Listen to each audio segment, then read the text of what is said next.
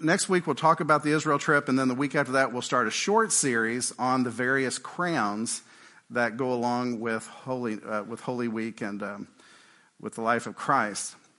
So today we're going to look at a topic that um, I guess really is precipitating from our trip to Israel. And, and I just want to start by sharing a couple thoughts on this. Next week, when you hear our group talk about the trip, you'll hear uh, various um, comments about two different topics. Because we visited, I don't know if anybody has a, a good recollection of how many places we visited while we were gone. Does anybody have a guess? Don, you're really good about that. Yeah. Yeah. So I would say somewhere between 30 and 40 uh, different locations that we visited in 11 days. It was a very busy uh, 11 or 12 days that we were there. Very busy time. But one of the things that's interesting, and everybody made these comments. Now, I've been there before, but I kind of expected the same comments because we see those every year. We get them every year. And the comment is this that everywhere we go, you have one of two different reactions. One is the place is gaudy, it's, it's, it's too churchy, it's too formal, it's too commercialized, it's too dead. And then on the other hand, you have p- particular places that are very natural, they're very um, spiritual, they're very humble, they're very amazing. And those are the ones that leave the greatest impact on most of our groups. And so, if you put all of the, the, type of places we've gone and all the locations into those two groups, they will all fit. Either they're going to be very high church and very commercialized, or they're going to be very humble and very spiritual. Uh, I, I wish I could explain it better than that, but that's really the best way. So I started thinking. Uh, uh, actually, last night when I went to bed at 7:45 or whatever, um, if you were to say what, what's the topic tomorrow, I'd say have no idea. I just know I need sleep. And so I went to bed very early. Paige went to bed very early, and then I woke up uh, 2:30. God started talking. I told him I was tired, so he quit. And then I got up at 4:30, and this time he says, "You're not going back to bed." So, so God and I have been talking since about 2:30 this morning about this topics. And so, one of the things was that God was talking to me about what is the difference between a basilica, a cathedral, a parish, and a shrine. Now, I'm not Catholic. I've thought about calling Bill Corder, but I didn't know if, if he would appreciate the call at 4.30 in the morning. You might have still been up. But uh, he's the only one I know that would have the answers to those questions. Um, as I went through the definitions and started looking up those different uh, nuances of the different buildings, uh, the one that kept standing out was the word shrine. Most of the locations where we went are classified as shrines. A shrine is a place or a building, uh, typically a building, that memorializes a person of holiness, a person of spiritual character, uh, or an event, a location of, of, spiritual significance. And so the shrine is constructed on that location to be a, a standing memorial, uh, hopefully forever, of, of the event or the person that took place there or that lived there. And so most of the places we went, I mean, I got tired of hearing it. Uh, this church is, may, may or may not be the actual location of where this happened or where this event took place. But we know that this church was built in either the first or the second century uh, after Christ by the Byzantines um, or by uh, Hadrian or uh, whoever else. And then by the 600 to 700, it was conquered by uh, Islam. It was replaced by the Crusaders. It was beat down again by Saladin. And, and so all of these churches had a very similar history. They were first constructed right after Christ to memorialize what he had done, whether it be uh, feeding the 5,000 or, or healing a lame man or uh, healing Peter's mother, whatever it is, these locations were intended to be a lasting memorial of what Jesus did. And I'm telling you, there's a church for everything. Except I never have seen one yet, but I'm sure it's there, the church where Jesus sneezed. It's got to be there somewhere, you know. Uh, they're just there. There's the, and they're beautiful churches. They're huge. They're amazing. But after this first building would, would, would be torn down, they would build a second church on the same location. And then later, they would build a third church on the same location. In some cases, up to five or six churches on the same location. because they want to memorialize that location. But what's interesting is even though it may be four or five different churches and their residue on that spot, they will still give you a disclaimer. I'm sorry, disclaimer. We still don't know if this is the actual spot. But this is the actual spot of the previous church. So, so one of the things that was kind of frustrating is, is when you go to this, if you've ever been to the Church of Nativity or the, or the Church of the Holy Sepulchre, what you're going to find is a gaudy presence, very commercialized very commercialized. It's going to be very discouraging to you because you're going to go expecting, I'm going to see the place where Jesus was laid when he was born, and it's going to be holy. And what you're going to find is it's just not. It's consumerized. We waited, I don't know how long, but the line was phenomenal how long we had to wait to get into that location just to see the silver star where they believed that he was laid. Uh, my back was killing me. I was hurting. I was frustrated. I'm like, could we get over this already and get out of here, you know? Um, but that was the situation we were in.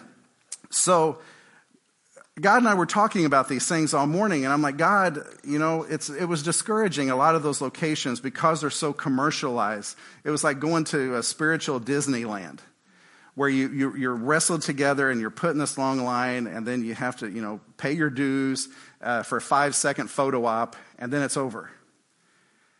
One of the things that really stood out to me, and God was bringing this up to me, He said, How would you like to be a pastor in one of those churches? And well, of course I wouldn't.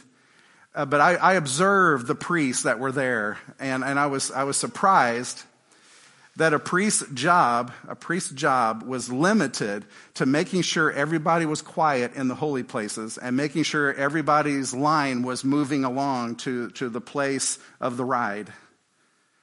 And I thought, these priests are called by God to be these spiritual angels, these spiritual agents of change, and all they're doing is, is rushing or monitoring the cattle as they come and go. It was, it was really interesting. But the thing that God said to me, he, he impressed upon me is, would I rather be, would I rather be a shrine of what God has done in my life in the past? Or would I rather be a living testimony, a living sacrifice of what He's doing in my life today and the days to come? And so that's what we talked about. And, I, and I kept reflecting on the fact that it just seems like there's so many people in the church today, not just this church, every church, so many believers who are, are just basically walking shrines of a baptism long ago or a spiritual experience long ago, church camp, uh, a weekend retreat, a marriage encounter, or, or perhaps uh, a, a vacation Bible school. But more, so many people are just walking testimonies, walking shrines of what God has done in the past. And it's like they're good with that. They're content with that. And I'm like, heaven forbid, God, I don't ever want to live in the past like that. I don't want to live in what you used to do. I want to be a living reminder, a living testimony of what you're doing today. And, and I started thinking about how sad is it that so many people today don't have anything to share of what God's doing today? Almost as if God is silent these days. And God doesn't do anything special anymore. That God is no longer in the business of bringing people into faith or saving marriages or, or, or helping people with mental health problems or helping people overcome addictions and so I, I just want to provoke you to, to ponder this thought. Are you a walking shrine of what God has done in your past, or are you a living testimony to what God is doing right now in you and through you for the sake of this dying world? Because I want to share with you, I don't think the world needs more shrines. Because shrines don't provoke people to change. Shrines don't stir people with excitement about what God is capable of doing. I remember going to a church in West Bend, Eastern Kentucky. It was in Powell County, a little church of about 14 people. They asked me to speak a, a revival there uh, for three days because they didn't think they would get people to come more than three days. So I went for three days and preached revival with about 14 or 15 people. And, and when I first got there, I said, Tell me the story of the church. Tell me something that you're proud of or thankful for, or whatever. And they said, Well, there was a time in the 50s that we averaged about 70 or 72. And one time we actually had a baptism. I want to say they had 14 people baptized at one time in, in the creek behind the building. And that's good stuff. That's really good stuff. That's exciting stuff, except for the fact that we were now in 1994. So that was, you know, some 40 years later, but they were still hanging their hat on what happened 40 years previously. And there's so many churches with that kind of testimony. There's so many believers, there's so many Christians with that kind of testimony. God hasn't done anything in me special for 10, 15, 20 years, but I know He's with me, and yeah, of course He's with you. But don't you think that He wants to do something amazing in you? And so when we look at this passage in, in Romans 12, it says, I urge you, brothers, in view of God's mercy, to offer your bodies as living sacrifices, holy and pleasing to God, for this is your spiritual act of worship. So what it, seems to imply to me anyway is that this is a choice for you. Do you want to be a shrine? That's a choice. You can be a shrine if that's what you're content with. Or you can reverse the trend and you can be a living testimony to what God is capable of doing and what God represents today in a dying world that's messed up.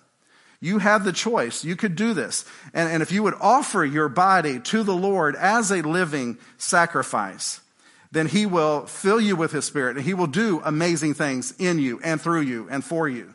And, and you will be a living testimony. But look what He says next in verse 2. This is not just about uh, committing, this is also about renewal. This is about changing the way we are, the way we function, and the way we do church, the way we live our lives in God's presence. He says in verse 2 do not conform any longer to the pattern of the world. Now, we live in a world, and the pattern is this that um, you make decisions based on the flesh. You make your decisions based on what you've been taught, what you've experienced, what you know or don't know, what you read in a book. So all of the experiences we're made are based on what we've been taught through the years.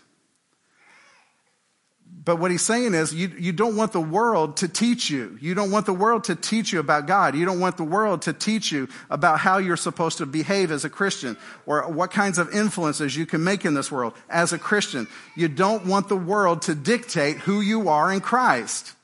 Don't let the world dictate that for you. Instead, be transformed by the renewing of your mind. It means that you have to start thinking differently, which is a stretch for some of us because we've been in the flesh, we've been living in, in, in the, the sinful flesh for so long, we don't know anything else. That's all we're, that's our only reference point is what I've been struggling with for 50 years. And, and so to, to transform us by the renewing of our mind is, is basically speaking Greek in some regards because we don't know how to do that. Only thing I know is what I've learned in college, what I've learned from my parents, what I've learned at work. That's all I know. So just submitting to the Lord and saying, I want to be different isn't good enough. We have to work at this. And the way we become renewed in our mind is by learning how to think like God thinks, learning how to see people the way God sees them, learning how to speak the way God speaks, learning how to love the way God loves, because this world is messed up. And if you want the world to dictate how you're supposed to love people, then you're going to find a lot of failure and frustration. If you want the world to teach you how to be a disciple of Jesus Christ, you're going to be in for a rude awakening. If you want the world to teach you how to be influential, then you're going to be sadly mistaken. We have to be transformed by the renewing of our mind. It all takes place in the head. You have to learn to think differently and you're not going to know how to how God thinks or how to think differently if you don't know what God thinks. And it's all written on the pages of this book. This is nothing new. You all have access to it. If you want to learn to think like God thinks and just start turning the pages and reading through the words and journaling it and taking notes and praying over it and saying, God, teach me your ways. And He will teach you. You know, uh, this is the thing I do with premarital counseling. I always tell couples, how do you know that you guys are in love with each other? How do you know that you're meant to be? And how do you know that your marriage is going to last forever? And usually they he and haw through it because they really don't know how to answer that question. But they'll say something like this, well, I just know because I love them so much. And, and the focus is always on me or I. And that's not marriage. True loving marriage is not about what's in it for me, but it's what can I do for my spouse to make their life better.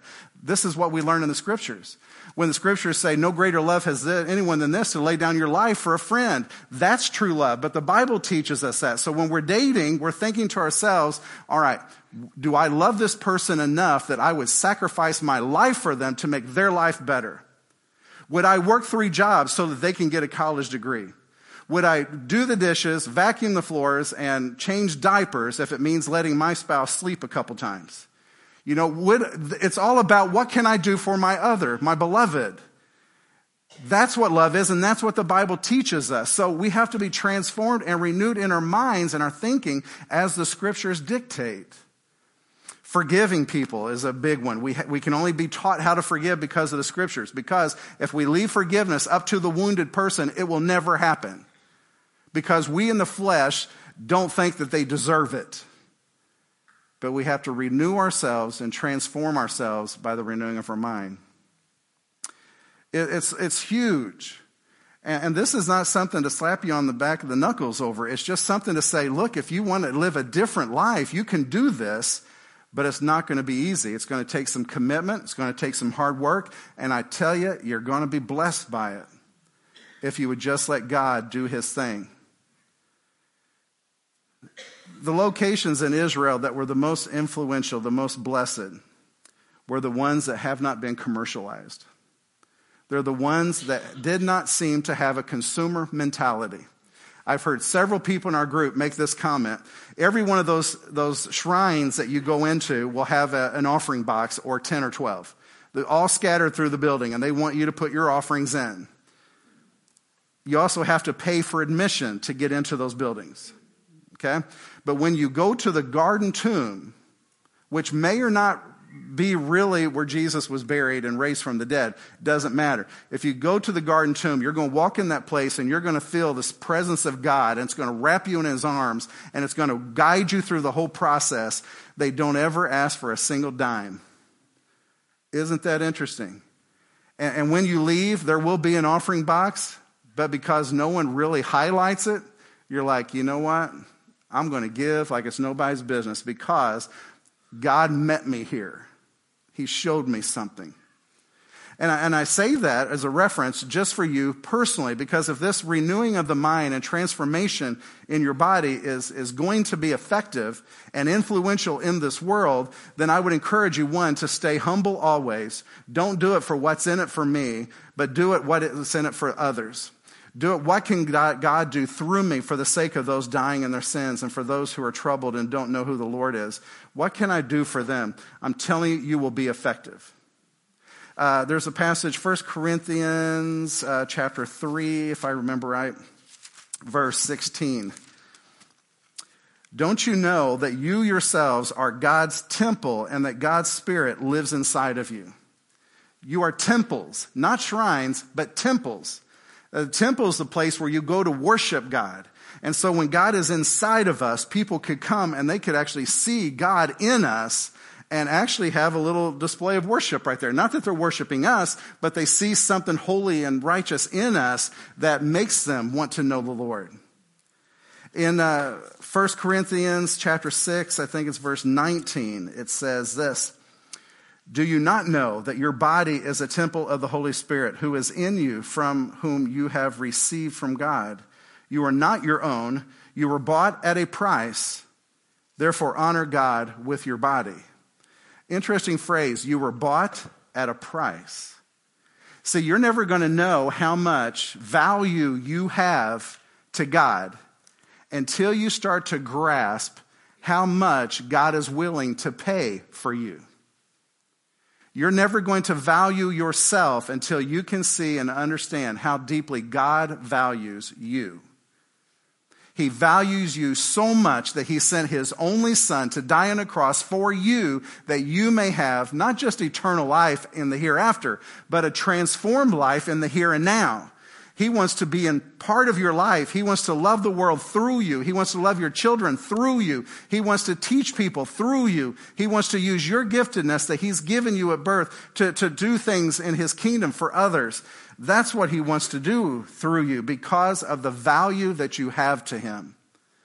But we all walk around defeated. We walk around broken. We, we have negative thoughts about ourselves all of the time. We have no positive thing to say about ourselves. We hate to look in a mirror because we're afraid we're going to see another blemish. And we forget all the time how deeply God loves us that he would send his son to die for you. That's amazing to me. That transforms me. That renews my mind and it gives me a little bit better attitude about myself. I know that I jokingly will say when you say, how are you doing? And I'll say, old, fat, and ugly, right? I just say that because I want to see what kind of response I get out of you. Now, it don't matter if I'm ugly because God made me in his image. So if I'm ugly, he's ugly. Right? Um, I'm fat, yes, but I can do something about that. I just choose not to. Um, the fact is, I'm old and I'm getting older, but some of you are way ahead of me. So I need to keep my mouth shut about that, right? But the fact is that God loves me and He created me just the way I am and He lets His light shine through me. And if you read 2 Corinthians 4 verse 7, we are pots of clay and He lets His light shine through us. So He gives me my value. I'm valuable to Him and then He puts the light of Christ in me, which increases my value among men so that he can draw them to himself. It's just crazy how important I am to God and how significant you can be to God as well. It just blows my mind. There was one other passage of scripture I was going to use, and I completely forgot what it was, which means it's probably not that important. But this is what it's all about. Are you content being a shrine of the past? Or do you want to be a living testimony of who God is and what He's capable of doing in somebody's life who's willing to submit to His care? The world is waiting for models to, to show them what Christ is like, to show them what Christ can do. The world is looking, they're chomping at the bit, they're dying for it, and they just want to have some hope in this world. And if we would just let Christ do his thing through us, I'm telling you, it's going to be amazing and people will come from thousands of miles away just to see your temple. What a great God we have. Let's pray.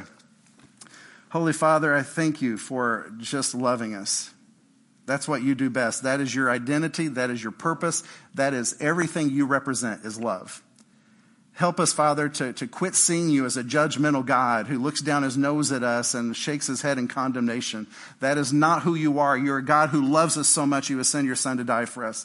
Father, help us to start seeing ourselves through your eyes. Help us to see our value in you and how you perceive us. Help us, Father, to be discontented with the way things were in the past. Help us, Lord, to be discontented with the, with the deadness that has overtaken us over the years. Let us be a new creation for the purpose of this dying world who needs to see a living Christ who is enjoyable and, and attractive and loving. Lord, help us to display this for them. And I pray that you will never let us grow weary, being renewed and transformed studying and learning, worshiping, and being loved. Father, this world needs to know there's a God who loves them. Let us be the answer to their problem. Let us be the hope in their despair. With your help, Lord, we can do all things. We love you, Lord. In Jesus' name we pray. Amen. We're going to stay.